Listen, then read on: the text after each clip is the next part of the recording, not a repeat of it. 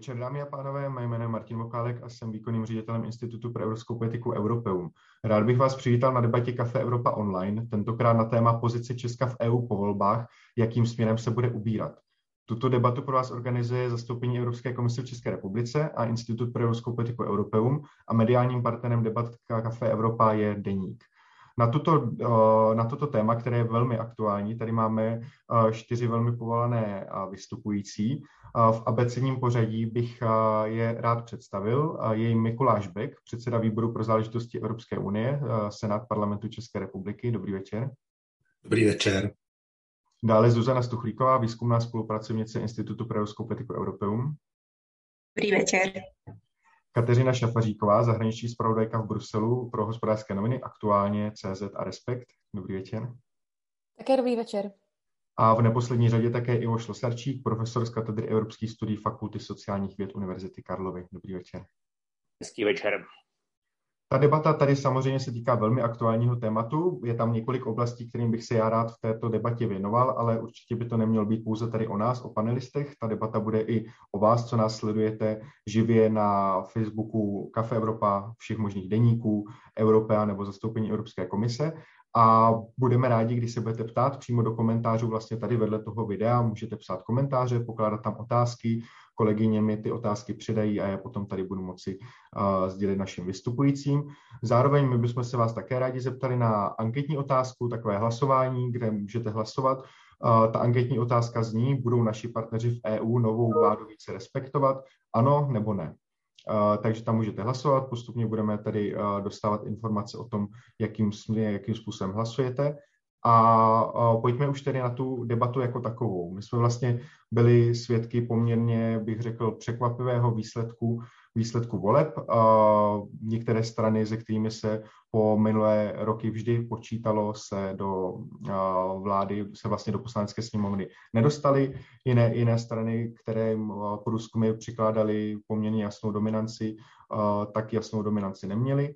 A tohle to vlastně všechno se nyní objevuje i v tom celkové politické situaci, která je i s panem prezidentem teďka poměrně napjatá, nejistá, nevíme, jak se to celé bude vyvíjet, tak vlastně nás čekají teďka jednání o nové vládě a půjdeme vlastně do dalších let s jinou, poměrně jinou politickou reprezentací. Tyto, toto se vlastně bude týkat i postavení České republiky v EU a doteďka měla určitě česká vláda nastavená nějaké dlouhodobé priority v té domácí i zahraniční politice, v té politice vůči EU a budou se poměrně, nebo je možné, že se budou tyto priority určitým způsobem měnit.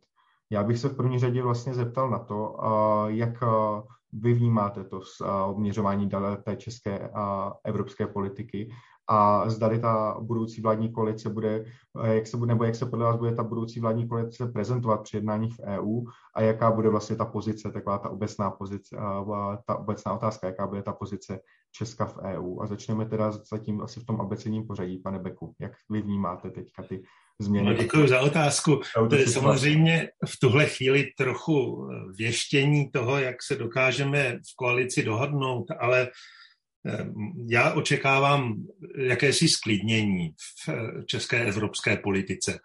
Ehm, mně se jevila ta dosavadní vládní pozice jako do jisté míry hysterická a občas schizofrení, protože směrem eh, do Evropské unie nakonec ta vláda eh, vystupovala ještě relativně konsenzuálně, ale dovnitř se prezentovala zejména v těch posledních týdnech před volbami opravdu jako velmi kriticky vůči Evropské unii. A tohle rozdvojení předpokládám, že eh, ta nová koalice překoná a ta vládní politika bude o poznání klidnější, více snad předvídatelná a nebude docházet k tomu, že něco jiného bude premiér říkat na Evropské radě a něco jiného pak bude povídat v médiích svým voličům.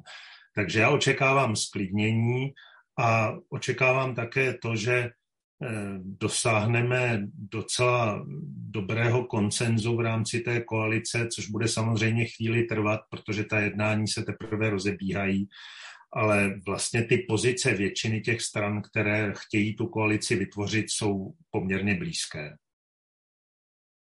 Díky moc, já na tu blízkost určitě pak ještě navážu, navážu další otázkou, ale pane Šlosarčíku, teda když vezmeme zase teďka od konce, u vás, jak to, jak to, vnímáte, jak to vnímáte vy?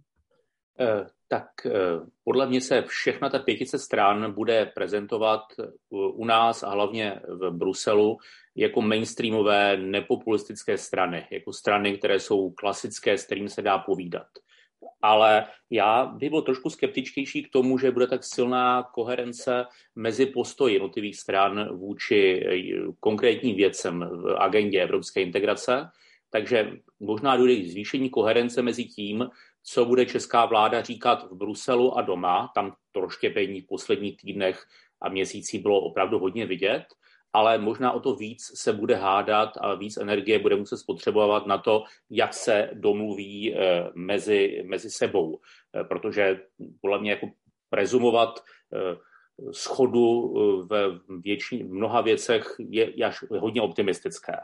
No a poslední prvek je asi ta, ten, že to bude velmi zajímavý příklad zároveň kontinuity a diskontinuity, protože žádná z těch stran, která pravděpodobně zasedne ve vládě, neseděla eh, ve vládě v posledních letech, neúčastnila se rozhodování o velmi důležitých eh, záležitostech, jako je třeba Green Deal, ale zároveň ta kontinuita, že to budou strany, aspoň část z nich, které se podílely na eh, českém předsednictví roku 09. Ale to, že vlastně se ty strany posledních několik let všechny byly v opozici, tak může hrát roli na to, jak budou cítit lojalitu k tomu, co bylo na Evropské unii vyjed, úrovni vyjednáno a nakolik budou ochotny ty věci otevírat. Díky, paní Šafaříková, teď se zeptám vás i z pohledu vlastně Bruselu z té trošku druhé druhé strany, jak třeba vy vnímáte, eh, že se bude vyvíjet do budoucna ta pozice České republiky v rámci, v rámci Evropské unie a případně u vás ještě, jak je, by se to dalo třeba rozšířit na to, jak vlastně to vnímá zahraničí teďka tady ty změny, které u nás nastávají. Ehm, dobrý večer ještě jednou. Já začnu tou druhou částí otázky a sice bavíte-li se tady v Bruselu, ať už s někým z Evropské komise, rady, anebo s europoslanci cizími, tak je tady vlastně cítit ehm, velké očekávání eh, v tom smyslu, co vlastně nového eh, přinese Petr Fiala a jeho vláda. Tedy předpokládá se celkem správně, že to bude nějaký rozchod ehm, s tou dosavadní vládou, ať už stylem nebo i substancí, což Eh, uvidíme. Myslím, že to tady správně Ivo Šlostačík eh, zmínil, že to tak jako docela jisté není, že ta substance bude skutečně jiná právě kvůli tomu, tomu možnému rozklížení ve věci evropské politiky kvůli uh, rozdílým názorům té pěti koalice, ale v každém případě se očekává, že to zkrátka dobře bude uh, politika, která bude um, civilizovanější, řekněme to takhle, méně ukřičená a která bude jiná, než je zbytek eh, V4.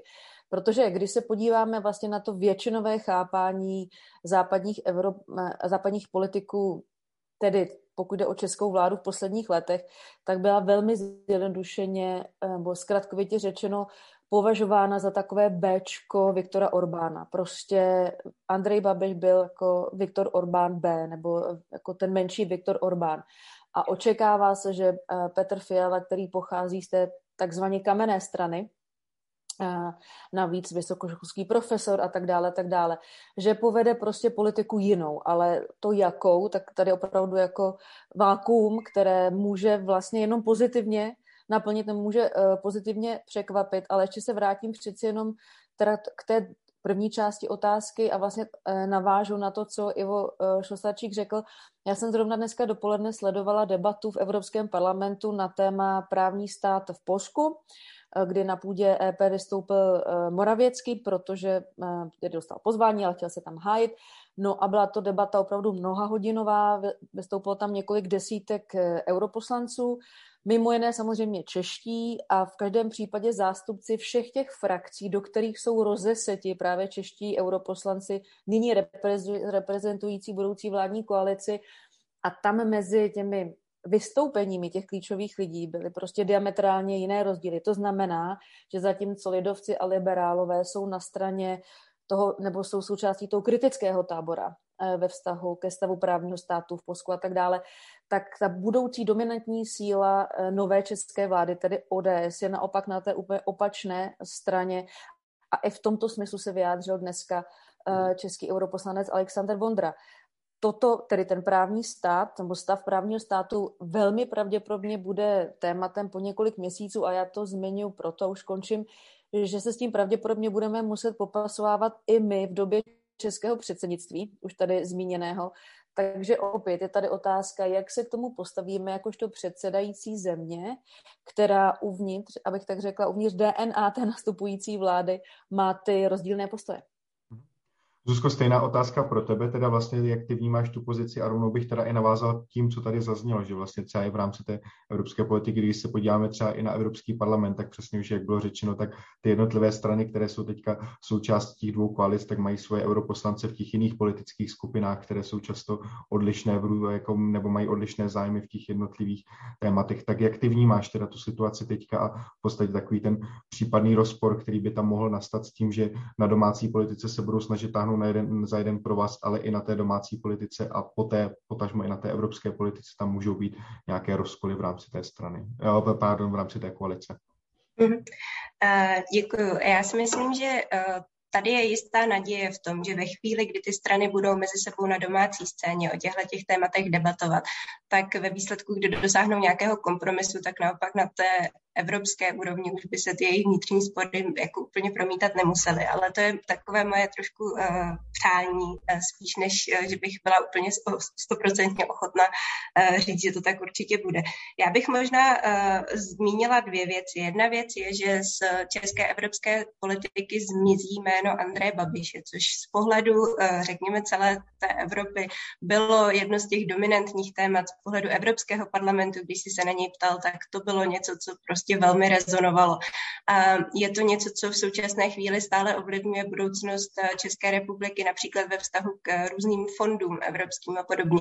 Takže eh, v tomhle ohledu si myslím, že Evropa, eh, co se týče České republiky, tak ztratila takový ten velký cíl, který vlastně dostával Českou republiku do hledáčku naprosto odhlédnu to od jakýchkoliv jako jiných, uh, jiných snah uh, podniknout něco na evropské úrovni, což si myslím, že je nepochybně příležitost, kterou vlastně Česká republika může využít k tomu, že začne tu pozornost spíše, spíše věnovat nějakým jakoby konstruktivnějším tématům a nebude to jenom pořád třeba vyrovnávat se s těmito problémy. A, takže to je jedna věc. A druhou, druhou věc, kterou bych ráda zmínila, je, vlastně, když se bavíme o evropské politice, tak eh, se bavíme o o vlastně dvou věcech, které spolu neúplně souvisí. Máme tu takovou tu praktickou úřednickou uh, tvorbu těch, těch pozic a, a nějakých priorit a podobně. A pak tu máme tu politickou rovinu. A zatímco v té politické rovině se samozřejmě můžeme bavit o tom, že ke změnám bude docházet, že ta prezentace bude jiná, že ta hlavní témata budou jiná a podobně, tak uh, bych řekla, že co se týče takových těch jako pozic uh, České republiky v těch klíčových politikách, tak tam k žádným zásadním změnám docházet nebude, protože ty se dlouhodobě vytváří na základě úplně jiných, e, úplně jiných e, priorit, než e, jsou ty politické. Takže já bych asi nebyla až tak jako optimista ve směru nějakého, nějaké změny prostě velké toho směřování české politiky. Mm, díky, vidím, že pan Šlozarčík chce rovnou reagovat. Tady bych si dovolil se Zuzkou, a myslím, už použili Zuzka, známe se už z univerzity hodně dlouho, nesouhlasil. Eh, já myslím, že například před českou vládou, a to se asi bude vracet, eh, se prostě objeví ten obrovský balík toho Green Dealu. A ne toho jakoby čistého environmentálního Green Dealu, ale hm, té sociální dimenze Green Dealu. Eh, a tam opět to dlouhé povídání, možná jinou debatu ještě, ale nebude, nepůjde pouze o otázku kompenzací za komplikovanou sociální situaci s Green Dealem, ale obecně za, za přístup tomu, zda Green Deal je vlastně něco, co generuje eh, ekonomickou prosperitu nebo naopak ji zpomaluje. A to bude podle mě jako velká otázka, kterou si česká vláda bude muset odpovědět. A žádný úředník eh, se svými tabulkami nemůže toho politika, eh, ať bude sedět v parlamentu České republiky nebo v vládě, nebo v europarlamentu nahradit.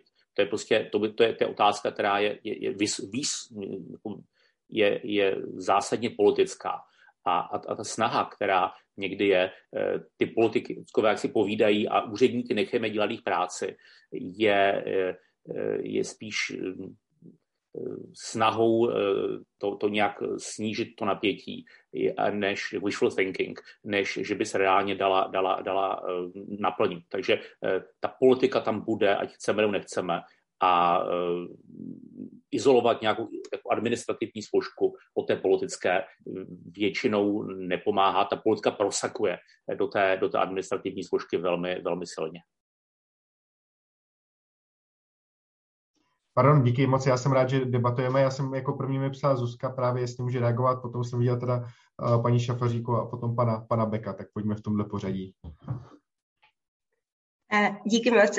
Já jsem jenom chtěla říct, že samozřejmě s tímhle tím naprosto souhlasím, jenom já nechci říkat, že, že vlastně ta politická a úřednická úroveň jsou úplně odděleny. Ale pokud jde o nějaké dlouhodobé priority České republiky, jako například důraz na konkurenceschopnost, důraz na vnitřní trh, důraz na právě i třeba nějaké ty jako sociální dopady té, té energetické a jiné transformace, tak to jsou témata, která si myslím, že tak nějak jakoby přichází ani ne tak z té politické úrovně, jako spíš prostě ze spodu a, a ten tlak na to, aby byla reflektována, tak si myslím, že tam bude úplně stejně u té, u té nové vlády, jako byl dřív. Což samozřejmě vůbec nic nemění na tom, že je možné, že ta nová vláda se politicky rozhodne to posunout uh, někam jinam, uh, ale jenom, že nějaké vlastně základy té politiky uh, si myslím, že se úplně jako diametrálně měnit, uh, měnit nebudou, protože vychází vlastně stále ze stejné situace uh, té, té země. Takže to je jenom za mě poznámka k tomu. Díky paní Šafaříková, chcete teda ještě reagovat, zapojit se do téhle diskuze? Jo, jo, jo, já vlastně uh, jsem chtěla zmínit ještě jeden bod, uh, ke kterému mě přivedla Zuzka, um, o kterém se málo mluví ve veřejné debatě, protože um, tam tedy jak si není tolik vidět a to je, kdybych to měla říct zase stručně, že doufám, že s odchodem Andreje Babiše se osvobodí česká státní zpráva a konkrétně tedy ta v evropské a zahraniční politice.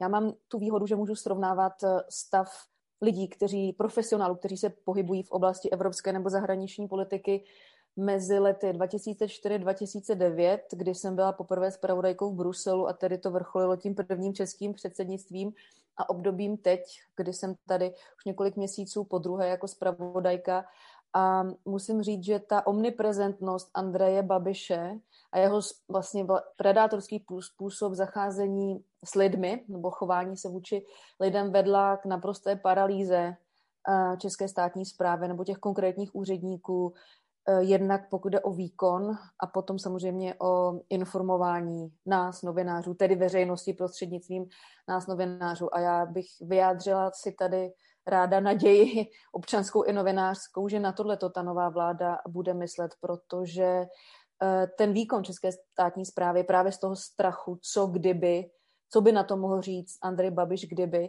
tak vedla k tomu, že jsme v mnoha případech nezareagovali, protože jsme se prostě dopředu báli, jak by na to mohl premiér reagovat a spousta věcí nám prostě unikla a už to mělo i konkrétní dopad, například ta prohra o 70 tisíc vakcín.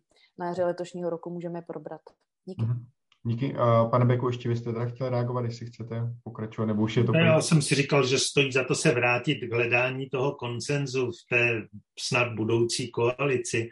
Eh, já bych chtěl k tomu říct si to, že neočekávám, že by názorové těžiště té koalice v oblasti evropské politiky bylo tam, kde jsou dva eh, europoslanci ODS.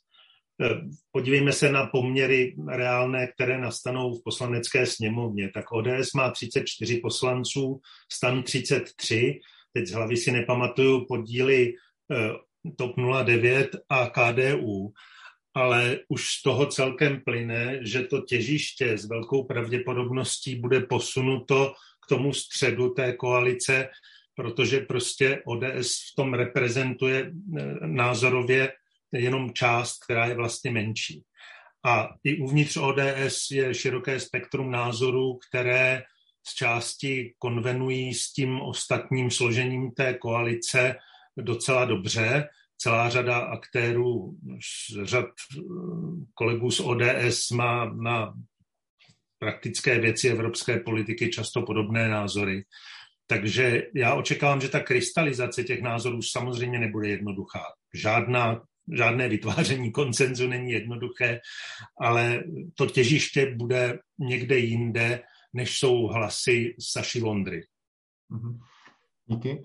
Ještě když se teda vrátím k té minulé, minulé vládě, jako, jako sobě, jako Andreje Babiše jako takového, když jsme ho řešili vlastně z pohledu té politiky České republiky v EU, tak v některých zahraničních médiích se objevovaly titulky vlastně po volbách, že ty volby můžou být v podstatě takým začátkem a konce populismu ve střední východní Evropě. Zase na druhou stranu je potřeba si uvědomit, že vlastně strana Andreje Babiše ano pořád měla velice vysoký volební výsledek, zároveň tam jsou i další strany, které třeba se viděn o něco těsně nedostali, nedostali do té poslanecké sněmovny a tak. Tak jak vy vnímáte tuhle, tohle tvrzení? Skutečně jakoby je to nějaký v podstatě řekněme, nějaký třeba právě začátek toho popul, konce populismu, jak, jak se uvádělo, nebo spíš vnímáte, že vlastně to v rámci, v rámci těch voleb dopadlo, dopadlo tak, že prostě bohužel ano, ano, nebo pro, bohužel pro ano ne, neměli dostatek, dostatek hlasů na, na vítězství v volbách, ale a zároveň hlavně nemají ten koaliční potenciál kvůli tomu, že ty menší strany, se kterými by třeba skládali koalici, tak,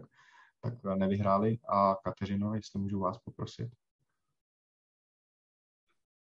Ehm, možná bych to radši nechala politologům, ale eh, za, ze, ve stručnosti za mě jako za novináře eh, očekávám, že Petr Fiala nepo, nebude používat V4 jako megafon nějakých jako Pavlačových eh, prohlášeních eh, směrem na západ, jak to tady prostě poslední čtyři roky bylo, nebo i více. Ale prostě faktem je, že ten eh, potenciál pro nějakou driačničtější politiku nikoli v té nastupující vládě, ale prostě v české veřejnosti pořád je, kdybychom si spočítali hlasy těch, kteří hlasovali pro strany, ať už populistické nebo řekněme národovecké, anti-establishmentové a tak dále, tak těch hlasů bylo prostě o půl milionu více než pro ten druhý blok a tyto hlasy nikam nezmizí, možná budou uh, vládu přes jiná témata, ale prostě někam tlačit. Takže já doufám, že to tak eh, nebude. Nemyslím si, eh, že by Petr Fiala rozhodně nějakým Eh, dramatickým slovníkem začal, myslím si, opak, i proto, že bude chtít uspět jakožto rovnocený partner západním lídrům, protože to je vysokoškolský profesor a tak dále a tak dále. Ale tak můžu připomenout, že v roce 2015 se jako hrnul, aby byl jeden z prvních vyfocen u maďarského plotu proti migrantům například. A teda tady se dovolím opravit pana senátora Beka, europoslanců ODS, eh, ty nejsou dva, jsou čtyři.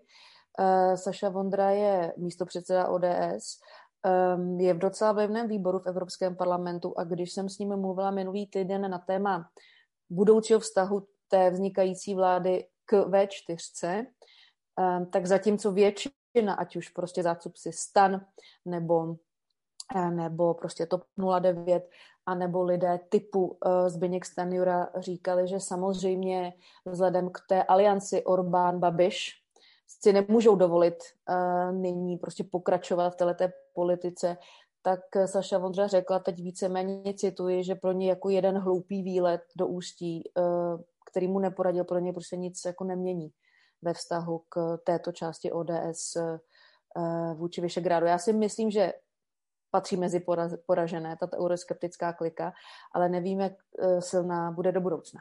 Mhm.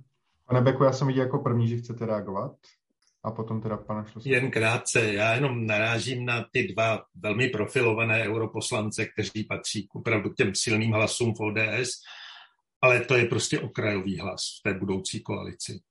Jako samozřejmě bude docházet ke střetům, ale reálný, reálná moc tohoto křídla ODS podle mě v té celkové koalici nebude moc silná. Mm-hmm. To si myslím, že je pro ty ostatní strany zcela jasné, že budou trvat na svých programových prioritách. A já si dovolím odhad přeci jenom Petra Fialu, znám dobře řadu let a byl jsem jeho zástupcem a pak on byl mým zástupcem na univerzitě. Znám jeho názory na Evropskou unii, protože jsme o nich mnohokrát vedli pře a debaty, ale jeho názory jsou také blíž k tomu mainstreamu té koalice. Takže já se domnívám, že bude schopen najít v té vládě a v té koalici konsenzus, se kterým budeme moci úspěšně pracovat. To neznamená, že nebudou odlišné hlasy. Ve všech těch stranách se najdou samozřejmě eh, jednotlivci, kteří budou mimo ten mainstream. To ale je normální. Díky. A Ivo, vy jste ještě chtěli reagovat? Teda? No, eh, když jste zmiňoval eh, ty, ty novinové titulky, které říkali, české volby naznačují konec populismu ve střední Evropě, vyšegrádské skupině. V alternativním vesmíru, ve kterém prostě by pár desítek tisíc voličů hlasovalo trošku jinak, tak ty titulky mohly znít jako české volby potvrzují že střední Evropa je ztracená, že Evropskou unii je to, je to EU Bčko, EU non-EU a podobně. Takže jako takové ty, ty oslavné věci, ty, ty, ty články, komentáře, že to, je to symbol konce populismu ve střední Evropě, je spíš opět výrazem eh, takovéto naděje, že přece jenom některé ty evropské nástroje, evropský tlak funguje, byť tady reálně fungovalo hlavně jako vnitřní eh, dynamika eh, volebního procesu a volických nálad v České republice. Já bych zmínil jednu věc, která podle mě bude velmi důležitá jak pro chování ANO, tak pro chování pěti koalice, ten pojem už možná můžeme používat, a to je samozřejmě, jako jak se přistoupí k obecnému vnímání EU. EU, když se podíváme u nás, evropská integrace, přes veškeré povídání o evropské identitě a jiných věcech je vnímána a jí legitimizována jako nástroj na zvyšování prosperity eh, českých obyvatel. To vám všechny strany, vlastně, které aspoň trošku podporují evropskou integraci, tak argumentují tímto ať pomocí transferu v rozpoč- z kohezní politice nebo sofistikovaně ve zvyšování konkurenceschopnosti. Ale když se překlopí vnímání evropské integrace z nástroje zvyšování prosperity jako nástroj, který omezuje prosperitu, který brzdí, který zvyšuje inflaci pomocí například e, zvyšování cen energie, tak to, ten, ten, to, co budeme chápat jako eurooptimistické strany, bude velmi, velmi jiné tady před volbami vlastně bylo štěstí pro e, evropskou integraci a její vnímání v České republice, že to, ten, ty komplikace ekonomického vývoje nebyly při, přičteny, eh, přičteny Evropské unii přímo, ale spíš neschopnosti Babišovy vlády. Byla to Babišova drahota, nikoliv eh, drahota Evropské unie. Ale pokud se s ní stane drahota Evropské unie, tak potom pro pozice stran, které se označují euroskeptické, bude velmi těžká a bude to velmi snadný nástroj pro blok, bude to velmi snadný cíl pro eh, strany, které na euroskeptickém tónu budou získávat domácí, domácí hlasy. Zuzko, ty jsi ještě chtěla teda reagovat na tuhle tu oblast, o které se bavíme teďka? Já se asi vrátím trošku zpátky k tomu, jak nás vnímá okolí a nereaguju úplně na to, co tady teď zaznělo od pana profesora Šletáčíka, ale spíš, že myslím si, že v zahraničí bude poměrně i dost rezonovat to, jakým způsobem ta vyjednávání o nové vládě budou pokračovat. A myslím si, že celá ta současná situace kolem prezidenta republiky má v celku potenciál nás zase vrátit zpátky na mapu V4, pokud se to nepovede nějakým způsobem zvládnout což zatím vypadá, že ano, ale taky jsme dneska už slyšeli od uh, kancléře, uh, že on, on vlastně nemůže být odvolán nebo něco takového. Takže uh, myslím si, že ta, ta linie mezi tím, kdy uh, jsme se vymanili z nějakého toho uh, středoevropského uh, cyklu populismu a, a toho, kde jsme stále součástí toho, co všechno může být v evropských státech uh, posouváno ještě dále jako hranice možného, takže opravdu strašně tenká a přijde mi, že bychom um, asi neměli dělat takovéhle jako velké soudy a zároveň uh, si myslím, že i v těch zahraničních médiích prostě tady tohle je nějaká myšlenka, která proběhne konec populismu ve střední Evropě začátek konce, ale rozhodně to nebude žádný dominantní narrativ, se kterým bychom se setkávali v příštích měsících, alespoň si to myslím. Mm-hmm. Díky. Já si tady rovnou teda eh, dovolím jednu otázku, když už jsme tady v téhle té oblasti, tak jednu otázku od diváků. Zároveň vás teda všichni prosím, jestli byste klidně psali komentáře tady vedle toho živého vysílání. Postupně se k tomu budeme dostávat asi ideálně v rámci toho, v jakém zrovna budeme tématu.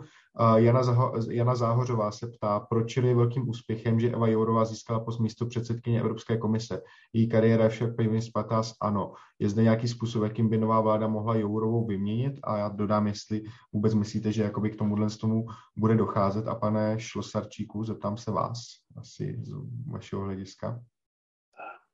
Tak, eh, začne tím, tím postem. Eh, ten post eh, místopředsedy eh, Evropské komise je samozřejmě lepší než prost běžného komisaře. Na druhé straně paní Jourová není výkon, takzvaná výkonná eh, místopředsedkyně, těch je v komisi méně, jsou tři a tam ta jejich role je daleko, daleko výraznější. To portfolio paní komisařky je zároveň má jako je velmi zajímavé. To se rovně že stoprocentně, nakolik ale, ale je málo zakotveno v silné institucionální struktuře. Takže je to velmi zajímavé a zároveň velmi jakoby, do značně nepříjemné komi- portfolio pro toho komisaře, který musí hodně improvizovat a neví přesně, co se po něm bude chtít, na rozdíl komisaře pro vnitřní trh nebo pro zemědělství a, a podobně a podobně. Eh, a opravdu se toto hodně děje. Dalo by se říct, že z hlediska eh, paní nové šéfové, staronové, nové, relativně nové šéfové komise, eh, to bylo docela mazané, že právě tento, tento post, který eh, měl potenciál být konfliktní linií s vyšegrádskými zeměmi, dala právě komisarce z nové členské země a zároveň vlastně to je post nastavený tak, že v okamžiku, kdyby se šéfové komise, paní předsedkyně komise zdálo, že paní Jourová eh, je na vyšegrádské země příliš hodná nebo že jí to nezajímá, tak, to, tak tu agendu bylo velice snadné přenést na jiné komisaře, které mají třeba na starosti přímo justici nebo vnitřní věci. Tak k tomu, tomu, k tomu té pozici. Eh, za druhé, ohledně odvolání, neodvolání, já myslím, že to teprve to není možné právní cestou, a za druhé, to ani není záhodné. Podle mě jako i nová česká vláda by měla standardně kultivovat svoji komunikaci a vztahy se svým komisařem v Evropské komisi, byť samozřejmě ten komisař nepřijímá pokyny ani nesmí od své vlády, ale eh, je, to, je tam vždycky privilegovaný vztah k zemi, kterou ten komisař či komisařka zná nejlépe, jak to říkají.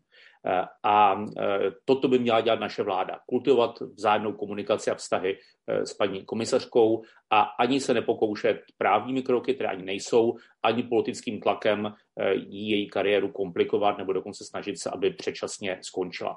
To by rozhodně vyslalo špatný vzkaz eh, do toho, jak vnímáme evropské instituce, i špatný vzkaz, vzkaz podle mě dovnitř eh, české eh, politické scény. Mhm. Díky. Jestli chce někdo na tohle reagovat, jenom mi mámněte, případně přijdeme k další otázce, protože diváci, divačky už se ptají i na konkrétní věci, tak pojďme teda na rovnou, rovnou na další otázku a trošku téma, u kterého možná menší chvilku zůstaneme. Josef Chlebák se ptá, Dobrý den, co si myslíte o tématu eura a měnové politiky ČNB? Tak když bychom teda se zaměřili na to, na to euro, případně obecně měnovou politiku České národní banky, jak to vy vnímáte, jak vy vlastně tu otázku eura vnímáte a to euro je i vlastně samozřejmě tématem, které uh, nemá úplně jednoznačnou schodu mezi těmi jednotlivými stranami, stranami nebo politickými představiteli v rámci těch koalic. Tak uh, jak vy vnímáte otázku eura a teoreticky tu budoucnost teďka za nové, nové vlády s eurem v České republice? A Zuzko, třeba začneme s tebou teďka. Hmm, děkuju, to je zajímavá otázka. No já si myslím, že otázka eura uh, nebude o nic důležitější pro českou de- veřejnou debatu, než byla doteď. Já úplně v tomhle optimista nejsem. Pokud vím, tak jediná z těch uh, stran, které to mají nějakým způsobem, respektive Piráti a starostové to měli ve svém programu, jakožto zahájení diskuze a, a prostě možné teoreticky někdy, já myslím, že to bylo snad do roku 2025, něco takového, že v tom programu bylo. Um, což mi přijde jako poměrně hodně vágní závazek a, a i prostě to, že jenom jako vyzýváme k nějaké diskuzi, není tam žádný konkrétní další cíl. Um, takže eh, tam já bych jako úplně nečekala, že tohle to bude generovat nějakou, ať už uh, nějakou diskuzi anebo nějaké konkrétní cíle, co se týká uh, přijímání eura v České republice. Co se týká politiky České národní banky, tak já si úplně netroufám to hodnotit a to radši nechám někomu jinému případně. Paní Šafaříková, chcete teda vy? Mikrofon vás poprosím zapnout. Vidíte, pardon, já to vypínám, abych vás odizolovala od dětí a izoluju přitom samu sebe. E, taky nechci komentovat e, ČNB tečka, e, ale jenom k tomu euru Zuzka správně zmínila, mají to Piráti a stan v programu, že by chtěli během toho vládního období buď zahájit proces, nebo ideálně vstoupit tedy do systému směrných kurzů pod zkratkou RM2, pod toho předpokojem eurozóny, jak se tak říká, a zajímalo by mě, možná bude vědět pan senátor Beck, tím, že je blíž té politice, že bude vědět víc a zajímalo by mě, jestli to je nebo bude předmětem nějakých eh, pěti koaličních vyjednávání, protože jsem zaznamenala názor od několika Slováků, eh, kteří říkali, že pro ně je prostě čím dál tím složitější udržet nějakou velmi živou uh, politickou komunikaci na téma ať už ekonomiky nebo politiky vlastně poté přes ten příkop národních měn a, a eura, protože prostě Slováci jsou v rámci TV4 jediní, kteří mají euro a doufali, že by mohla s Petrem Fialou přijít eh, nějaká změna. Samozřejmě oni sami vědí, že to nemůže být tedy uh, přijetí eura, to myslím je nereálné, ale ta debata o tom, jestli bychom třeba nemohli eh, zahájit ten vstup do RM2, což by bylo i ekonomicky, jako biznesově výhodné, řada firm velkých, významných českých potom volá, tak mě zaujal ten argument, že, že Slováci by nám to doporučovali právě z toho důvodu, že udržení komunikace a sdílení třeba nějakých relativně exkluzivních informací, exkluzivním tedy pro eurozónu, tak jejich sdílení s českými partnery, že by bylo jako jednodušší, kdybychom udělali nějaký krok tímto směrem, tak myslím, že by vlastně bylo fajn, kdyby se hnula nějaká myš tímto směrem v pěti koalici, ale nevím, možná bude vědět pan senátor Beck víc. Pane Beku, tak šlo to, no, šlo to na vás? No nevím samozřejmě, protože ta koalice ještě neexistuje a vyjednává se o ní, takže samozřejmě tohle bude určitě jedno z témat, ale buďme realisté, tak jenom stan a Piráti říkají nahlas v téhle věci nějaké rozhodné slovo byť taky s jistou dávkou opatrnosti s ohledem na to, že dnešní veřejné mínění v České republice bohužel vypadá tak, jak vypadá. Já sám jsem přesvědčený zastánce přijetí eura a vždycky budu proto horovat, ale myslím si, že tady bude klíčové to, jak projdeme teď těmi ekonomickými potížemi, které teď vlastně prožíváme. Já myslím, že to může změnit a různými směry, podle toho, jak to dopadne. Prostě mínění české veřejnosti.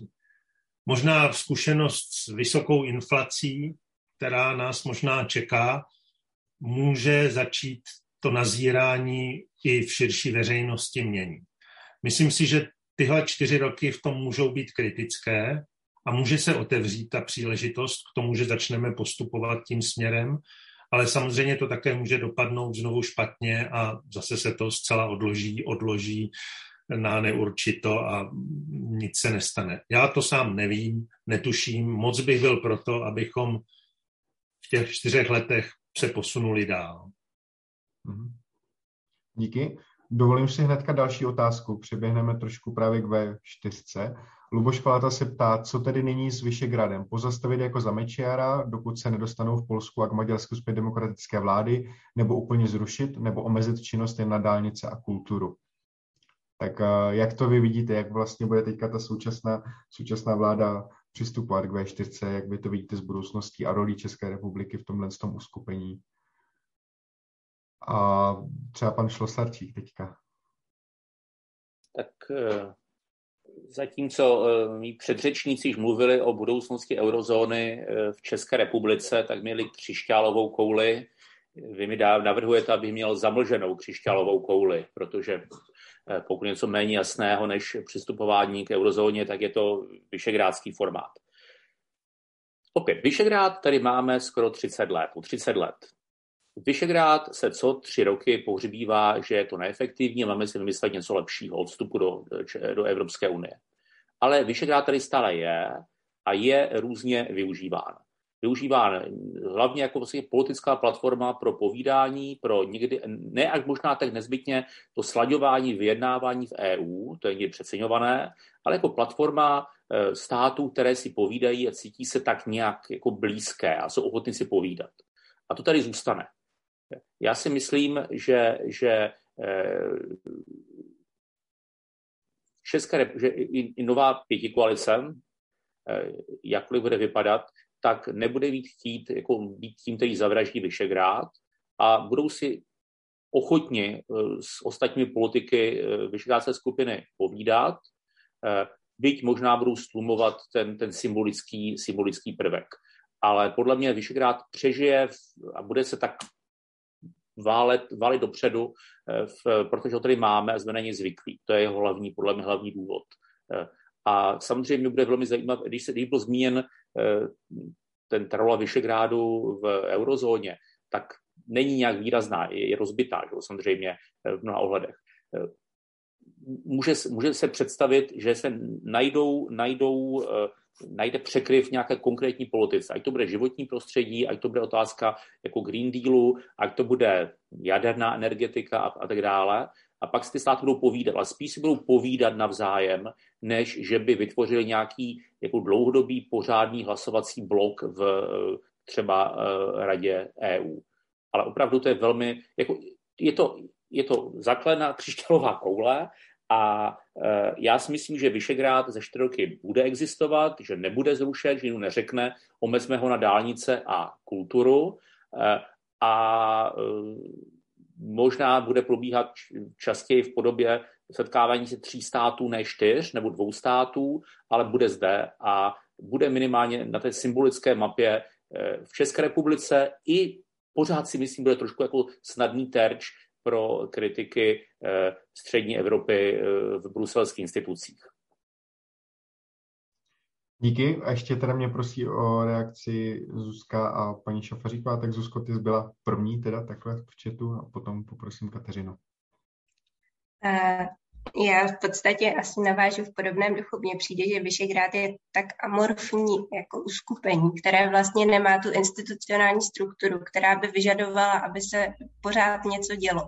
Což znamená, že Vyšegrád funguje, když eh, ti lídři mají zájem aby fungoval, respektive zástupci těch, těch členských států a, a funguje méně ve chvíli, kdy tam ten zájem není. A já naprosto souhlasím eh, s tím, že prostě velmi pravděpodobně ta setkání budou eh, probíhat dál, ale to, jestli z toho bude nějaká silná eh, deklarace těch čtyř států, kde se vymezuje vůči nějakému jako evropskému tématu, jako jsme to slyšeli v minulosti třeba v otázce migrace, tak jako nejznáměji, a nebo jestli prostě se sejdou a ve výsledku z toho bude nějaká tisk tisková, nějaké tiskové prohlášení, nějaká tisková zpráva, která prostě to nedotáhne ani do titulků v těch členských zemích, um, tak to je prostě na těch lidech, kteří se tam kolem toho stolu sejdou, uh, ale jakoby, když si vezmeme posledních jenom měsících, že se řešilo, jestli to bude důl Turov, který uh, zničí tu spolupráci, jestli prostě česko-polské vztahy uh, budou natolik narušeny, že to nebude fungovat dál a podobně, uh, tak uh, těch, těch momentů, na kterých eh, ta spolupráce tak nějak zakopává po cestě, je strašná spousta. A jak už tady bylo zmíněno, tak on prostě nikdy nebyl žádným silným hlasovacím celkem. A těch, těch otázek, na kterých se ty, všechny ty čtyři země uh, shodnou, je vlastně strašně málo. A vlastně ani ty otázky toho Green Dealu to nejsou. A tam taky ty státy mezi sebou mají velké rozdíly v ambicích a i v těch výchozích bodech. Uh, takže já si myslím, že ten, eh, co se týče eh, role, role Vyšegrádu, tak eh, tam asi bude velmi zajímavé sledovat, jak se k tomu jednotlivé ty strany v rámci té pěti koalice postaví, ale očekávat cokoliv od Vyšegrádu mi přijde, že, že vlastně je takové už jako překonané a že byť prostě uh, máme tak nějak tendenci brát ho jako zásad, zásadní nějaký aktér uh, v té střední Evropě, tak mně to prostě přijde, že strašně často je to vlastně nadhodnocované, je to nějaká taková spíš jako mediální zkratka, než by to mělo nějaký konkrétní obsah v těch konkrétních politikách. Díky. A Kateřino? Já navážu na Susku, ale vlastně takovým kontrapunktem, že eh, pro mě vlastně bylo docela překvapivé že, a zajímavé, že když se řekne tady jako venku v Bruselu Vyšegrad, tak ano, je to teda ten byč na uprchlíky, zejména teda Polsko, Maďarsko, Český, ale zároveň kdykoliv je na stole třeba otázka rozšíření EU dalšího o, státy západního Balkánu, anebo třeba pomoc Ukrajině, ať už finanční nebo politická v nějakém jako sporu, tak většina opět tady jaksi zástupců evropských, a to je zase jedno, jestli se bavíme o úřednicích nebo prostě vyslancích členských států, tak říkají, jasně, takže to tam jako nadnesete vy, že? jako vy Češi, nebo to tam přece přinesou Poláci, že? Čili chci říct toto, že, že máme, nebo Vyšegrád má i tu nálepku, nejenom tedy negativní, ale pozitivní v tom, že to je nějakým způsobem ta spojka dál na východ nebo, eh, nebo na Balkán. Myslím, že jsme, si to, že jsme se o to zasloužili relativně ne nějak jako koncertovaně, protože eh, zkrátka dobře ten Vyšegrád právě nefunguje, jako je dobře promazaný stroj, jak už tady bylo zmíněno, ale Myslím, že by bylo tím pádem škoda uh, tu, na tu spolupráci buď rezignovat, anebo ji opravdu omezit jenom na, to, uh, na tu společnou případnou blokaci nebo společný protest eh, na půdě EU, protože evidentně jsou tady zajímavější oblasti, kde pořád se očekává, že Vyšegrádská čtyřka bude mít nějaký názor. Díky. A pane Beku, teda na vás ještě, aby se dostalo. Děkuji za slovo. No mně se zdá, že vlastně ten vícehlas, který tady vedeme, je docela harmonický a vlastně spolu ladí. Eh, máme na to asi podobné názory. Já snad jenom přidám nějakou osobní zkušenost z toho posledního roku, kdy jsem předsedal Evropskému výboru v Senátu. My se samozřejmě potkáváme s našimi protějšky v rámci TV4, ale upřímně řečeno, ta debata se hodně vyprázdnila, protože vlastně spočívá často v tom, že nás naši maďarští a polští přátelé žádají o to, abychom podpořili něco, co podpořit prostě hodnotově nemůžeme. Eh, my a slovenští partneři. A to je docela zřejmé a vlastně to trochu ochromuje eh, debatu o jiných tématech. Já za tu dobu jsem vedl mnohem intenzivnější eh, dialog se svými protěžky v Bundestagu, v Rakouské spolkové radě nebo v zemských sněmech bavorských nebo saských mnohem častěji a o tématech, která nás možná pálí mnohem víc. Tak to je jenom zkušenost toho, že, že ta dimenze TV4 v tuhle chvíli nefunguje příliš dobře. To neznamená, že nemůže fungovat v nějakých tématech, ale zdá se mi, že od té nové koalice se dá čekat eh, poměrně velká aktivita i jinými směry, než je ta V4. A myslím si, že si docela dobře uvědomujeme, že byť nebudeme mít shodné názory s Německem nebo s Rakouskem, pokud je o Green Deal, tak vzhledem k ekonomické provázanosti je ten dialog o těchto tématech, aspoň pro mě, a nejsem asi sám v té nové koalici, o řád důležitější, než teď debata o národních hodnotách eh, v uhrách. Eh, to, to, to musím říct, že, že považuji za teď jako relevantnější téma nějaké naší komunikace směrem k evropským partnerům. Díky, když jste otevřel už to téma klimatické změny, environmentální témata, celkově zelená transformace. Jak vy vnímáte právě tady ta témata vlastně a ten případný rozkol stran budou vlastně ty nové strany, které se teďka, teďka budou vlastně formují vládu, budou tomuhle z tomu otevřenější, než byla ta dosavadní vláda, budou vlastně tato témata více, více tlačit a naleznou hlavně na nich jako schodu tak, aby skutečně mohli jako prakticky, prakticky tato témata řešit jak na té národní, tak poté i na té evropské úrovni. A Kateřino, začneme třeba s vámi. Uh, jednak budou muset, budou přinoceni realitou a potom samozřejmě doufám. Ale ano, na začátku, uh, řekněme, nebo na tom novém českém začátku, třeba té klimatické debaty zrovna, um, ty postoje jsou uh, relativně rozrůzněné. Petr Fiala v rozhovoru uh, pro Respekt před třemi týdny řekl, že pochybuje o vlivu člověka na globální oteplování, Piráti stan mají na to celkem jasný názor. Topka je v tomhle tom rozdělená. Eh, KDU ČSL ostatně taky. Čili um, moje jednoduchá odpověď eh, nevím, jak eh, dalece se bude nalézat nějaká jako schoda, nějaká na, nějaký náš nový úkol a vědomí toho nového úkolu v této věci, ale pevně věřím, že ano. Někdo další? Pan Beck, která se přihlásil, pak pan Šlostarčík, pak Zuzka. No, buďme realisty.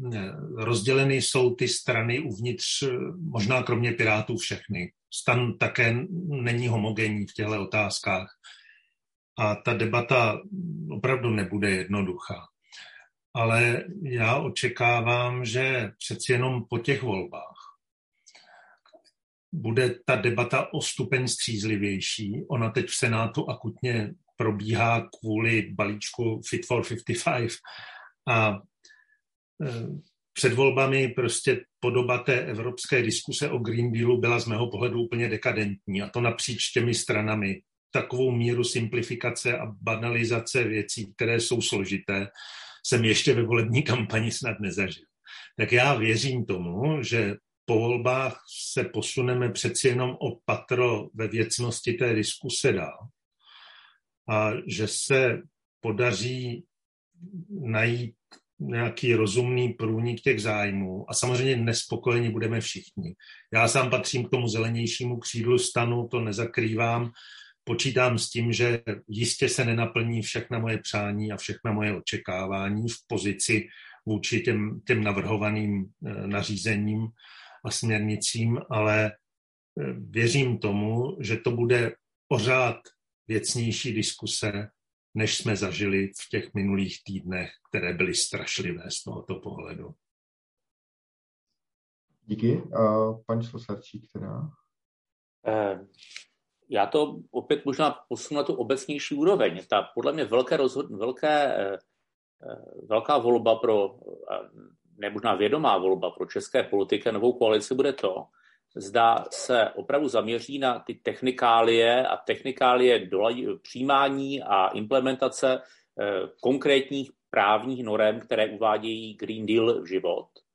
A tam pak bude velice zajímavé, že tam nepřeváží taková ta, ta, ta nálada, že je to vlastně damage control, že vlastně musíme chránit, vlastně eh, doma zachránit to, co se pokazilo v Bruselu v uvozovkách, nebude ten, ten nálada, která v parlamentu bude ale zdá to primárně bude opravdu o technickém eh, dolaďování norem, přijímání dolaďování norem, které ten Green Deal uvádějí eh, do, eh, v život. A nebo bude opravdu jako, jako změnu paradigmatu, výzvu říct, podívejme se, Green Deal je, je věc, která byla dojednána před pár roky a má dopady, které jsme úplně nečekali, v neposlední míře v sociální oblasti. Možná se musíme vrátit a podívat se nejen na na, na výsledky Green Dealu, ale na jeho genetický, genetický základ. Dostat do něj třeba víc je sociální dimenze, nebo možná víc sobectví například. Jako, jo, které ve smyslu sobectví, proč Evropa má zachraňovat svět, když to strašlivě zjednodušíme. A jako opět tady to nebude debata v rámci České republiky pouze, ale v rámci celé Evropské unie. Jedna z těch velkých výzev nebo otázek spojených s Green Dealem bude předělání Eh, koaličních partnerů, nebo ne koaličních, ale partnerů pro vyjednávání v EU. My tady samozřejmě intuitivně říkáme ano, my si budeme kamarádit tady s Vyšegrádem, byť, jak bylo řečeno, i tam ty detaily, preference jsou jiné, ale samozřejmě můžeme se podívat, co bude dělat Francie za rok, pokud bude radikálně naroste nebo nějaké nové hnutí super žlutých vest a, a politická se na to nějak zareaguje a najednou tady bude trošku jiná ta mapa, to, kdo jak akcentuje a co v Green Dealu v Evropské unii. Kdy nedávno se objevila ta zmínka o tom, zda, eh, zda eh, jak zařídit jedenou energii mezi čisté či eh, zdroje, které, které, bude, které bude zahrnuty do toho balíku Green Dealu a tam se vytvářela třeba zajímavá koalice mezi Francií a, a Polskem, kdy Francie Polsku říká, jako, já, jako ty uhelné doly je problém, ale kdybyste chtěli postavit si jeden elektrárny, tak máte v EU nového kamaráda, který samozřejmě bude vaším kamarádem eh, ne bezpodmínečně ve všem, ale samozřejmě nejen v oblasti energetiky, ale možná bude víc hodný, no, střícný i v oblasti právního státu nebo, nebo eh, v jiných v regulatorních politikách. Takže jako, to je ta velká výzva pro českou politiku, jak se tomu postaví u nás doma a s kým se začne kamarádit a jak v eh, evropských institucích a v jiných státech EU27. Zuzko, ještě ty bys ráda reagovala? Eh, já myslím, že zájem obecně těch nových pěti stran o témata, která jsou spojena se změnou klimatu a se, se zelenou dohodou.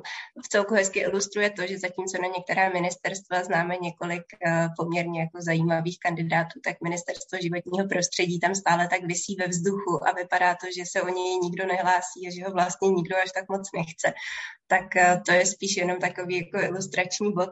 A jinak, co se týká těch eh, českých pozic eh, k těmhle těm tématům, tak tam si myslím, že je poměrně zajímavé zmínit i to naše předsednictví, k kterému se určitě dostaneme. Ale Česká republika bude právě tady tahle ta témata vyjednávat v rámci svého předsednictví.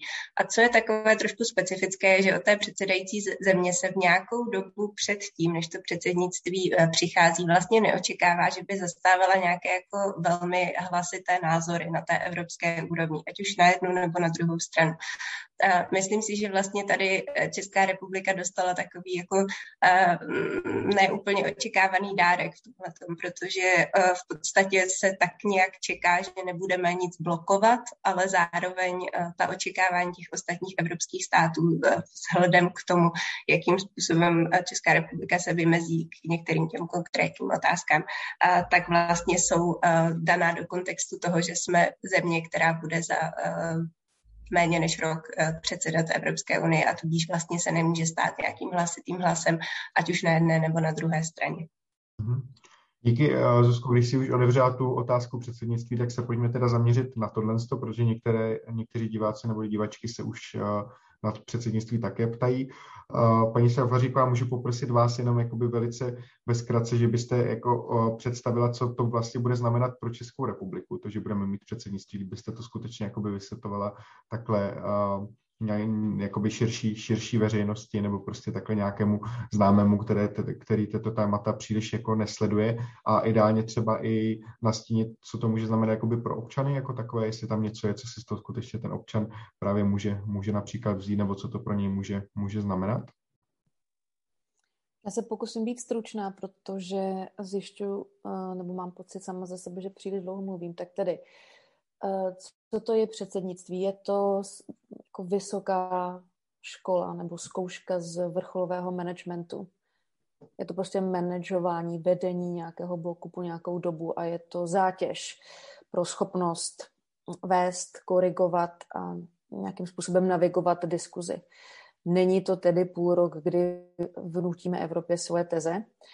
A ta, ta druhá část vaší otázky, České republice to může ukázat, nebo občanům České republiky to může ukázat, to už to ostatně jenom i ukázalo, že Evropská unie jsme my, že to je náš domov.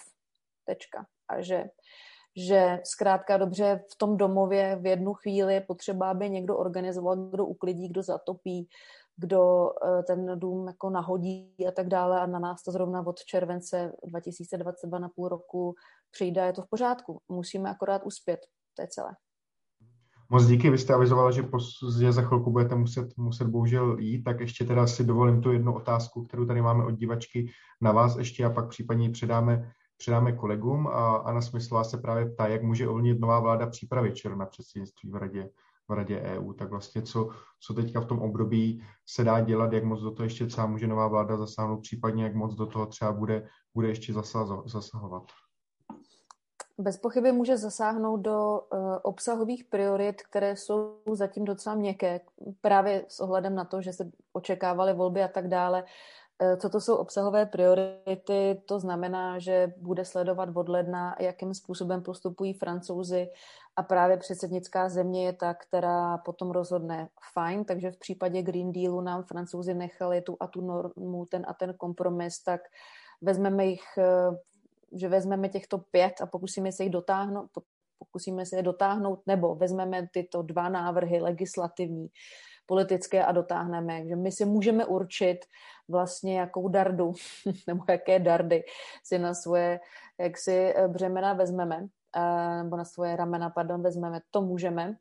Eh, jinak, co se týče nějakého technického, respektive personálního obsazení, tady nám bohužel vlastně už asi nezbývá moc času, protože My bychom potřebovali určitě v Bruselu, a je to známá věc, nebo obecně tedy v té české státní správě, více schopných vyjednavačů nebo mírotvůrců, jak já někdy říkám, um, právě na dobu českého předsednictví, ale zkrátka dobře, na ně se nestojí fronta, stejně tak, jako se nestojí fronta, Zuzka zmínila na post ministra pro životní prostředí, tak se nestojí fronta ani na post ministra pro Evropu a na další posty s tím tím spojené, takže ti lidé za prvé moc nejsou a kdyby tady byli někteří juniornější, tak se je samozřejmě, ta, ten do, ta doba na to je vyškolit a připravit na tu um, vlastně autonomní činnost od července dál.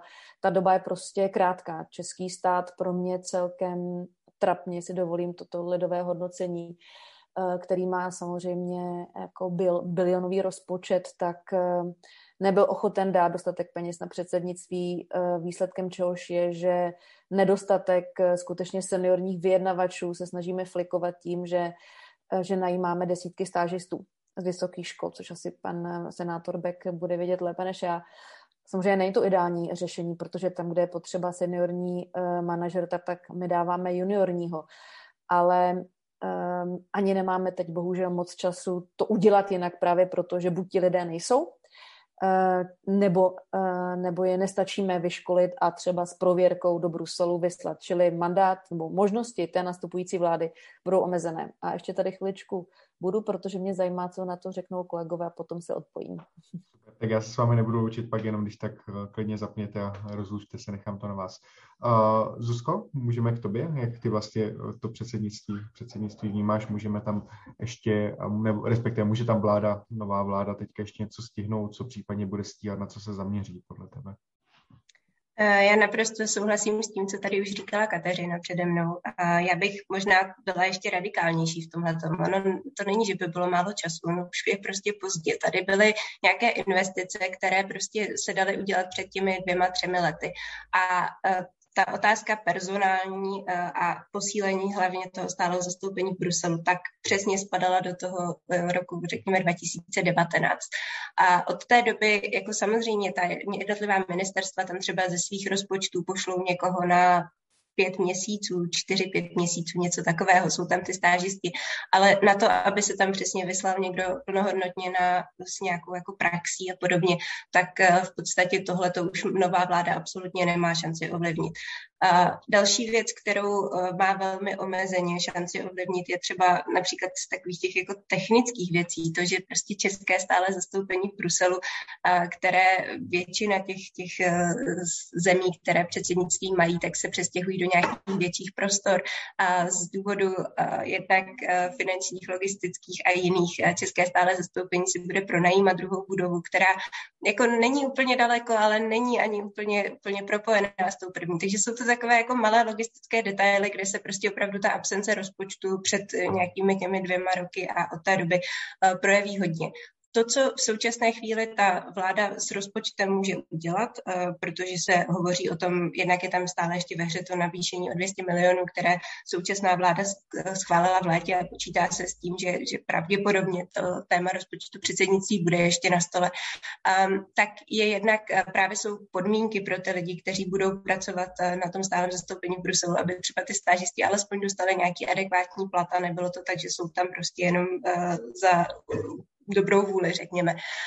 Um, ale další věc, která v tom rozpočtu se určitě dá zpracovat, tak jsou, uh, řekněme, nějaké takové ty jako okolnosti toho, co se bude dít v Česku, ale tam zase já jsem trošku opatrná, protože v těch velkých věcech, jako jsou veřejné zakázky a podobně, tak tam už vlastně všechno to je v procesu a už to není něco, kde by se dalo říct, OK, máme víc peněz, tak si pronajmeme hezčí sál. A tam se v současné chvíli řeší takové věci jako catering a propagační předměty, což eh, samozřejmě nějakým způsobem vypovídá a je to tváří toho předsednictví, je to něco, co je vidět. Ale na druhou stranu představa, že eh, současná vláda prostě zvýší rozpočet poměrně výrazně a my ho potom utopíme v nějakých klíčenkách, tak jako taky není asi úplně ideální. Takže ta otázka toho rozpočtu, ono to zní dobře ve chvíli, kdy se o tom mluví, že nová vláda by tomu mohla dát ještě nějaký boost a ještě přidat nějaké peníze, tak tam prostě bohužel je nutné si přiznat, že na tyhle ty věci je pozdě. Naopak je tam celá řada věcí, které je potřeba rozhodnout, eh, které jsou to jednak teda ty politické priority toho předsednictví, což už tady Kateřina zmínila, um, ale zároveň jsou to i takové jako praktické věci, se kterými se čekalo na novou vládu, což je například vizuál, což uh, taky zní jako, že je vlastně banalita, ale ono je to důležité. Je důležité i to moto toho předsednictví, protože jsou to věci, kterými se ten stát prezentuje a prezentuje se nejenom na venek, ale zároveň i, i dovnitř pro právě ty své občany a, a vytváří se tím nějakým způsobem ta komunikační kampaň. Takže tohle to jsou všechno úkoly, které pro tu novou vládu uh, vzejdou a z pohledu toho předsednictví bych řekla, že je strašně důležité, aby ta vláda vznikla co nejdříve, protože uh, důležité je i to, že ti ministři budou osobně předsedat uh, velkému množství rad a z toho, co v současné chvíli víme, tak tam, já pokud vím, tak tam snad není nikdo, kdo by měl předchozí zkušenost z, z nějaké vlády. Takže respektive no, bu, možná budou, ale bude jich málo. Uh, takže určitě tam bude jako velký prostor pro to, aby se nějakým způsobem aklimatizovali a, a zajeli do těch, do těch nových rolí. Díky. Ivo, vy se hlásíte o slovo? Uh, já začnu jednou kritickou a pak dvěma optimistickými poznámkami, jak to není takové tak, tak temné. Za prvé, ta kritická, my ještě nevíme, nejen kdo bude ministr životního prostředí, ale my nevíme, kdo bude minister pro Evropu, my nevíme, zda budeme mít ministra pro Evropu.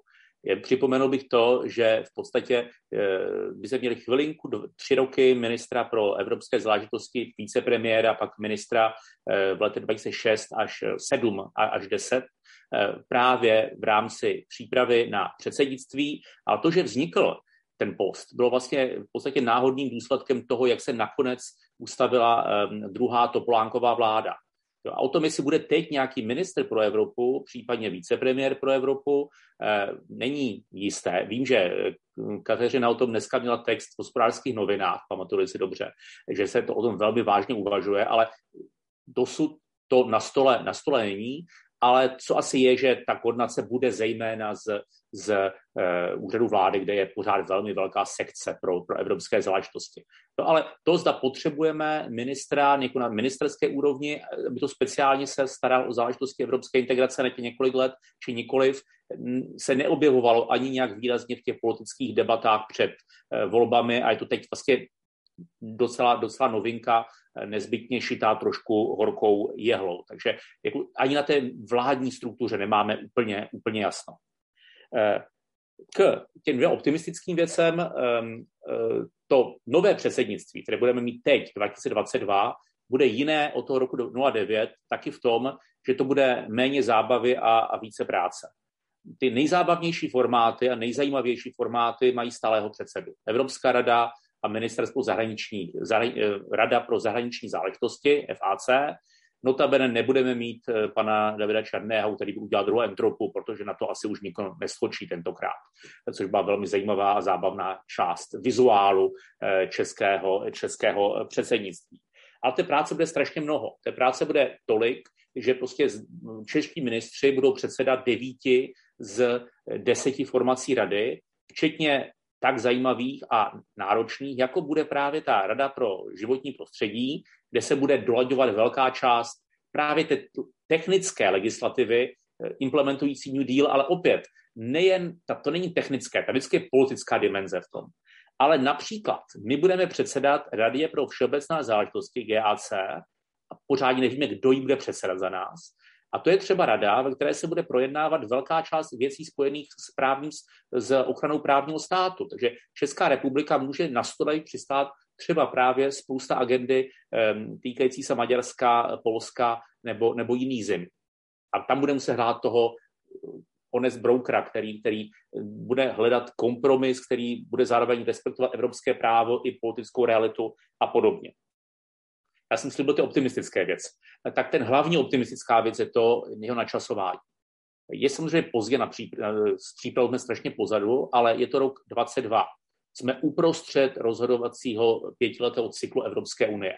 Nebude nám hrozit to, jako, že nám v polovině předsednictví budou evropské eh, parlamentní volby a rozjede se nám parlament, evropský jako partner pro, eh, pro radu, které předsedáme a nebude nám hrozit to, že prostě komisaři budou přemýšlet hlavně o tom, eh, kde budou pracovat za další pár, pár měsíců, když jim na konci roku 2024 skončí jejich, jejich, jejich termín. Takže my budeme mít relativně, teď máme málo času na přípravu, ale ten čas, kdy, to, kdy bude mít předsednictví, je z hlediska evropského rozhodovacího cyklu relativně komfortní, protože už budeme vlastně přebírat rozjeté věci, můžeme si víceméně vybrat, na které se chceme soustředit, no a to, co nestihneme, tak prostě pošleme Švédu. To se dá dělat. Díky, pane Beko, jestli si chcete zapojit taky do diskuze o předsednictví a rovnou teda využiju i otázku na vás, kterou ještě budu jako směřovat. Inka Koutná se ptá, jestli můžeme najít nějaké paralely mezi prvními přípravami na české předsednictví v roce 2009 a s těmi přípravami současnými. A potom ještě je tam doplňující otázka, tedy co může Česko získat úspěšným předsednictvím, což už tam bylo trošku naznačeno, ale jestli třeba můžete za vás něco konkrétního, co můžeme získat úspěšným předsednictvím. Díky. Tak tady už spousta věcí zazněla, já s tím vesmě souhlasím, prostě je pozdě na to změnit ty základní parametry personální a logistické, bohužel to tak je. Přes kritiku ze strany opozice prostě vláda se řídila tou umanutostí pana premiéra, která vedla k té devastaci toho rozpočtu. To tak je.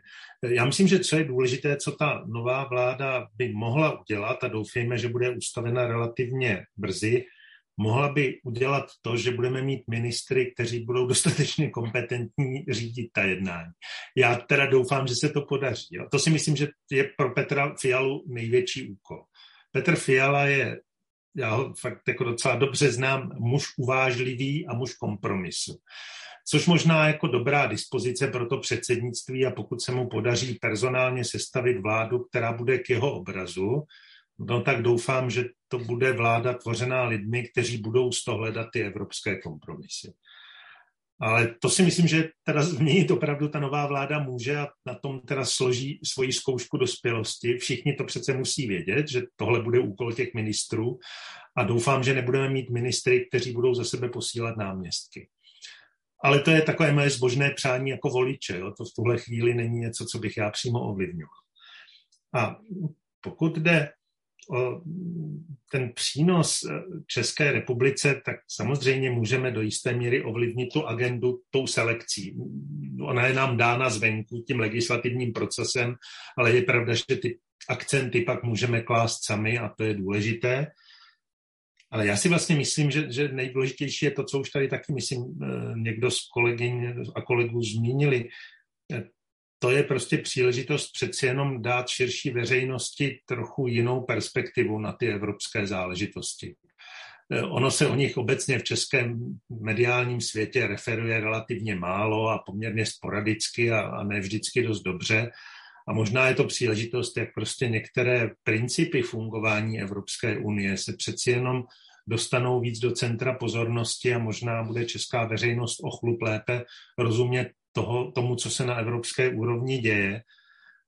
My nejenom, že budeme mít na starosti nějakou část toho balíku, který implementuje Green Deal, což je asi největší že změna v evropských politikách za poslední dekády, ale také na nás asi spadne zacházení s výsledkem konference o budoucnosti Evropy, což je proces, kterému se v české eh, zase veřejnosti před volbami věnovala úplně minimální pozornost, ale může to být poměrně významný vstup do debaty o budoucím směřování Evropské unie. A to dopadne také na Českou republiku. Tak já doufám, že to předsednictví povede k tomu, že tyhle otázky se přeci jenom o něco víc posunou v té hierarchii priorit, které ten mediální svět má a že tu a tam se podaří prostě přispět k lepšímu porozumění věcem, které vlastně ovlivní naši každodennost. Díky, Zuzi, můžete poprosit teda o krátkou reakci? Já bych jenom chtěla krátce zareagovat na to poslední téma, které pan senátor zmínil, a to je ta konference. Já se bojím, že ta konference nám ukazuje velmi hezky, že jedním z hlavních úkolů té nové vlády bude opravdu nějakým způsobem komplexně nastavit tu komunikační strategii směrem k veřejnosti. Protože jestli nám něco ta konference ukazuje, tak je to to, že v současné chvíli to absolutně nefunguje. Ta konference v Česku prostě není viditelná, není prostě, není to téma. A samozřejmě je spousta důvodů, proč to není priorita té současné vlády a, a můžeme, jako to je na samostatné diskuse, nicméně eh, je jasně vidět, že jenom pomocí eh, euroskopu a jenom pomocí prostě tiskových eh, jedna nějakých konferencí prostě není možné pokračovat, pokud chceme, aby to české předsednictví mělo ten dopad, který už tady taky několikrát dneska zazněl a tudíž ten, že pomůže Čechům a nějakým způsobem lépe porozumět tomu, co ta Evropská unie je a jaká je vlastně naší role v ní. Takže já si myslím, že jestli bychom si z té konference měli vzít pro sebe jeden takový jako velký takeaway, tak je to to, že na komunikaci evropských témat, byť se o to všichni snažíme eh, napříč, řekla bych, eh, státní zprávou eh, a, a zejména naší neziskovou, přesně tak mávám velkému, tak samozřejmě přes média, tak je tam prostě ještě obrovský prostor pro zlepšení. No. Díky moc. Uh, uh, už nadešel čas asi, kdy teda paní Šafaříková opravdu bude muset odejít, takže moc díky paní Šafaříková za vaši účast. Jestli... Já se jenom ještě navážu v rychlosti na pana senátora Beka, eh, když řekl, že doufá tedy, že noví ministři nebudou za sebe posílat náměstky do Bruselu, tak v době předsednictví prostě náměstky nemůžou řídit uh, jednání rady, prostě z hlediska jaksi pravidel nebo jednacího řádu rady, prostě může to pouze člen vlády, tak jenom doufám, že to nedopadne, takže ne, že Česká republika, respektive nová česká vláda nebude mít jednoho až dva ochotné ministry jazykově schopné, kteří se budou odskakovat na rady podle toho, jestli je zrovna březen nebo jaro a doufám, že tedy a nechám se mile překvapit, eh, že to budou skutečně kompetentní jazykově vybavení lidé. Strašně se na tu dobu těším. Děkuji vám moc za skvělou debatu. Mrzí mě, že, že zrovna teď musím odcházet, ale musím se věnovat výchově nastupující generace. Takže ještě jednou díky a někdy příště. Mějte se hezky. Nasledanou. Díky moc, to byla Kateřina Šafaříková, zahraniční zpravodajka v Bruselu pro hospodářské noviny aktuálně CZ a Respekt. Díky moc Kateřino za účast a budu se těšit někdy příště. Tak a ještě máme tedy posledních 15 minutek, nakousli jsme tady jedno důležité téma, na které jsem se chtěl zeptat a to je to téma evropské politiky, Evropské unie obecně a její odtrženosti od občanů. Často se právě říká, že to je téma, které občany nezajímá, že to je téma, které třeba, kterému třeba často široká veřejnost nerozumí. V médiích často mu není věnován třeba takový dostatečný prostor, jako uh, by jsme my třeba z naší pozice zase uvítali. Tak se chci zeptat, pane Beku, začneme u vás, jestli si myslíte, že právě ta nová nastupující vláda, to, co se tam právě teďka formuje, bude mít tendence tu evropskou politiku více přiblížit občanům a více třeba do toho i ty občany zkusit nějak zapojit, aby aspoň tušili, co se děje, aby třeba měli pocit, že vlastně můžou do toho nějakým způsobem zasahovat, vysvětlovat jim to, co se děje a ty, tímhle tím způsobem trošku to skutečně přitáhnout, přitáhnout blíže, blíže k nám to, co nám přijde, že se děje v Bruselu prostě mimo a daleko od nás. No já si myslím, že ta vláda k tomu bude trochu odsouzena. Nejenom tím předsednictvím a tou konferencí o budoucnosti Evropy a tady těmi událostmi na evropské úrovni, ale také tím, o jaký typ voličů se opírá. Tuhle vládu podpořili voliči, pro které to téma evropské integrace je podstatné. A zároveň ta vláda bude dobře vědět, že má vlastně eh, vedle těch svých věrných voličů ještě eh, zodpovědnost za zbytek, který je vlastně početnější než její voličstvo. A myslím si, že pokud bude mít jenom trochu pod sebe záchovy, tak musí udělat všechno pro to, aby alespoň část těch, kteří zatím stáli názorově na opačné straně, pro svou věc získala. Tak já věřím tomu, že zase racionálně půdu sebezáchovy ta nová vláda do toho úsilí bude investovat více, než ta předchozí vláda, která hrála jinou hru, opírala se o jiný typ voličstva a vlastně celou dobu víceméně destruovala ten, ten obraz Evropské unie způsobem, který z mého pohledu nemá obdoby, protože to, co jsme zažívali v posledních měsících eh, z hlediska komunikace vlády k veřejnosti o Evropské unii je pro mě opravdu těžko obhajitelné. Mhm. Pane Šlesačíku, chcete vy na tohle to navázat, případně váš názor? Já si taky myslím, že nová vláda bude odsouzena víc mluvit a vysvětlovat eh, evropskou agendu svým voličům, ale možná bych eh, použil cyničtější argument než pan, pane senátor. Samozřejmě ta struktura voličů pěti koalice je, je jiná, než byla, je, je voličská báze třeba byla ANO, ale ten hlavní důvod, protože já si myslím, že naše vláda, budoucí vláda pravděpodobná, bude muset víc vysvětlovat to, co dělá na eh, evropské úrovni, je to, že prostě z evropské agendy stane velice užitečný nástroj, eh, který bude používat evropská politická opozice u nás doma. Že ta bude vládě neustále kritizovat kvůli tomu, co dělá v Bruselu, respektive jak málo prosazuje české zájmy, ať to definujeme jakkoliv. A ta vláda, nová vláda bude muset na to reagovat a vysvětlovat, co přesně dělá, že to, co je vyčítáno na domácí eh, opozicí, není tak eh, často není tak úplně pravda. A druhý důvod, proč bude odsouzena k tomu víc vysvětlovat, je to, že pravděpodobně následující roky budou eh, ekonomicky a následně společensky dosti náročné, byť teda ty předchozí nebyly nic, nic taky nějak úplná procházka růžovým sadem, ale e, budou ekonomicky komplikované a jedna z velkých otázek bude, zda nebude snaha jako učinit z výjimka těch komplikací právě, právě evropskou, evropskou integraci. E, protože ten nexus mezi evropskými politikami a těmi změnami v české ekonomice tam prostě tam bude.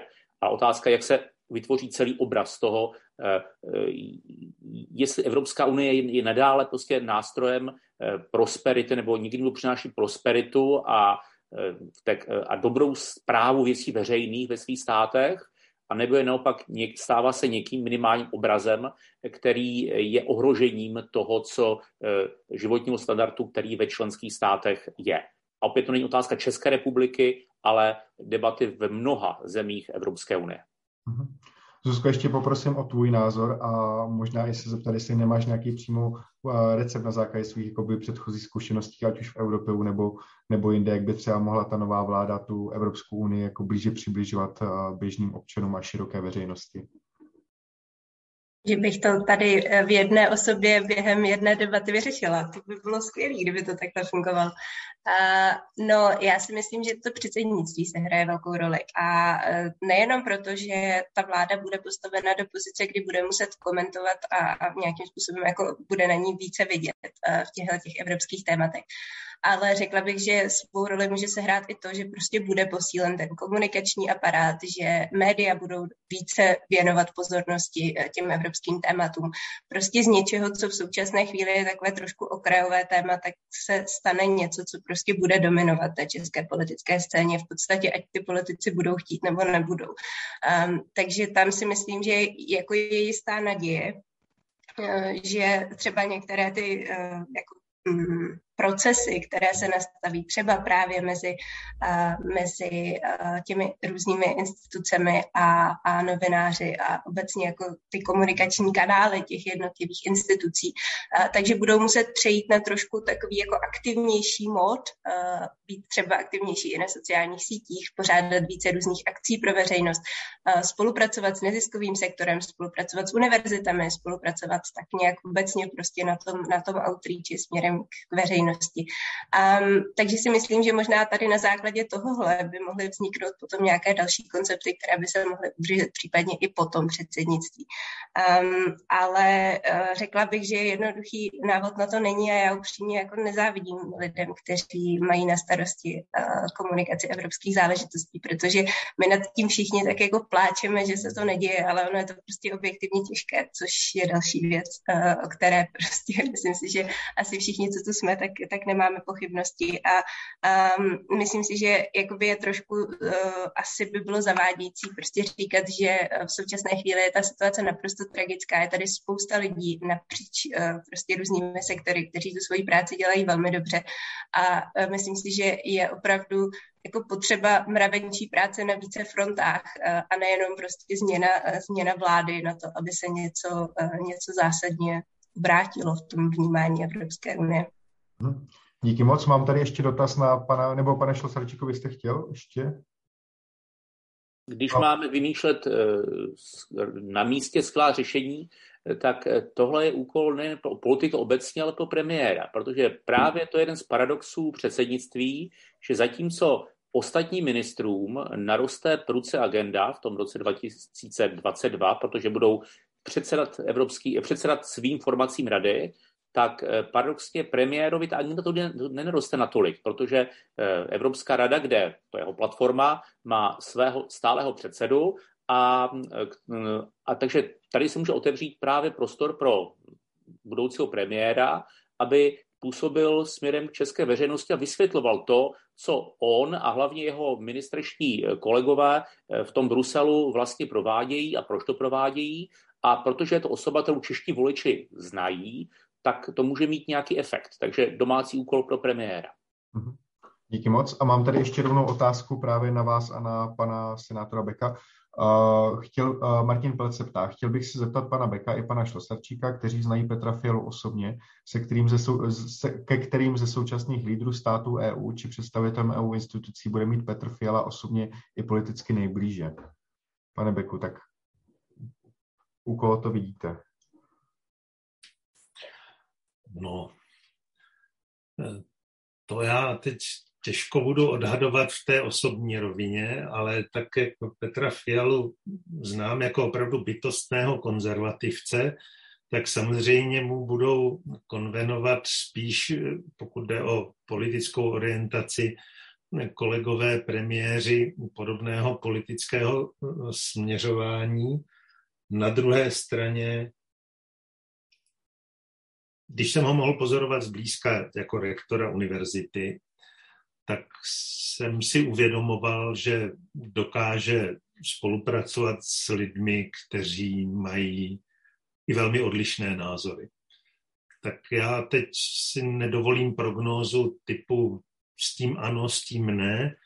Nepochybně například to, že zřejmě v německé vládě nebudou křesťanští a sociální demokraté může být na první pohled eh, jakousi dodatečnou překážkou v rozvíjení toho přímého vztahu, ale možná to tak vůbec nemusí být, pokud nový německý kancléř bude pokračovat eh, v té tradici Angely Merkel, tak netroufám si opravdu úplně sázet na to, které z men bude konvenovat Petru Fialovi.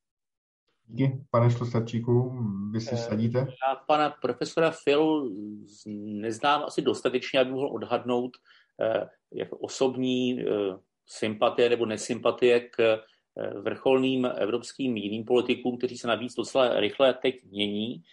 Řekl bych možná dvě poznámky.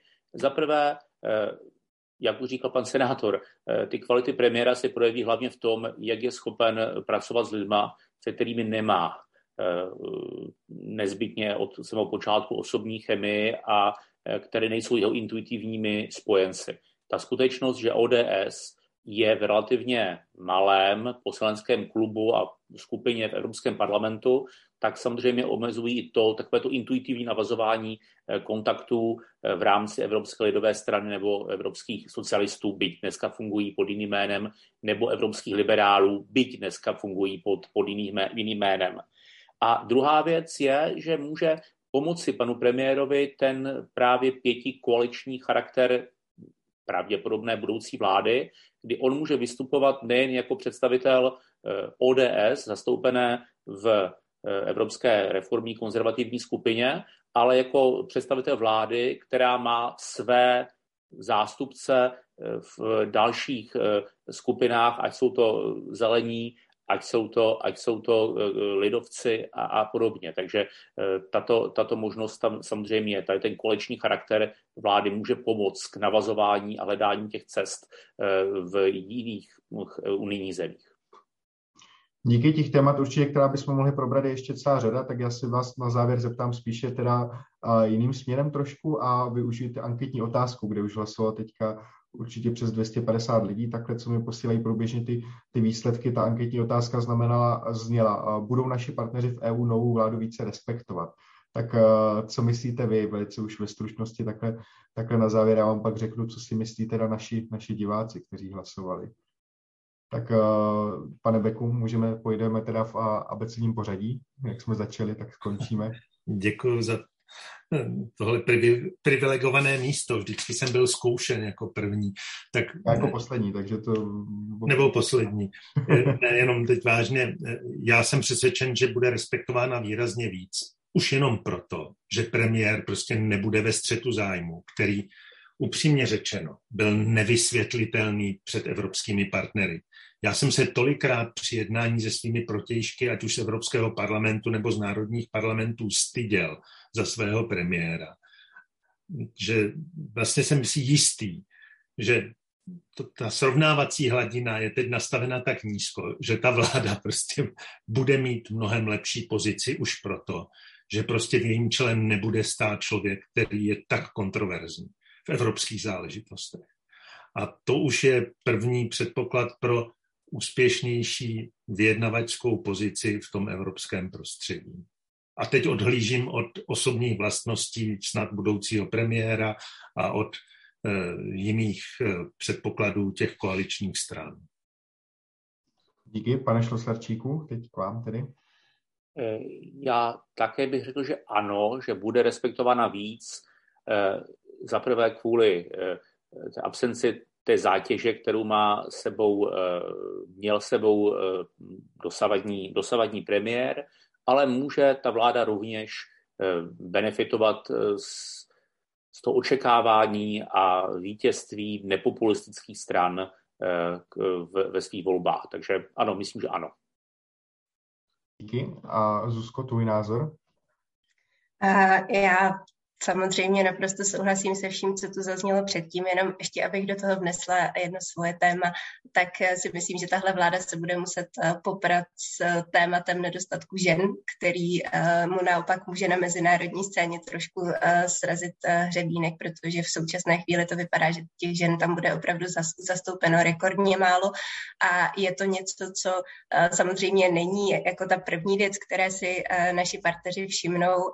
Samozřejmě jméno Andreje Babiše prostě hraje výrazně větší roli, ale je to něco, co je naší vizitkou na venek a, a je to něco, v čem eh, Česká republika eh, bohužel, pokud ta čísla budou tak nízká, jak, jak to v současné chvíli vypadá, tak eh, prostě nevypadá úplně jako progresivní západní země, takže to je možná jediný takový škraloup. Dobrá, tak já si teda dovolím říct, že uh, ti diváci, kteří hlasovali, tak uh, si myslí právě pouze 34% z nich, že budou naši uh, partneři v EU novou vládu více respektovat. 66% hlasujících si myslí, myslí, že nikoliv. Takže tím bych to teda vlastně uzavřel. Já vám moc děkuji tedy všem za účast, děkuji za hlasování v anketě, děkuji za dotazy, které nám tady chodily.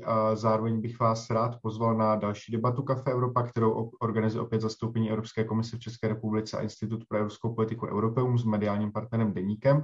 Ta debata se bude konat už příští týden, ještě vám dáme do e-mailu i na Facebooku vědět, jaký den přesně to bude, ale tématem té debaty bude Česko, Centrum kosmického výzkumu EU, jak si vede Evropa v objevování vesmíru takže to bude vlastně zase trošku, trošku jiné téma, ale České republice samozřejmě blízké, tak uh, určitě nás prosím sledujte. Zároveň můžete sledovat i Facebookovou stránku Kafe Europa, kde máte záznamy z předchozích debat, máte tam i uh, odkaz, kde najdete uh, vlastně podcasty z těchto debat.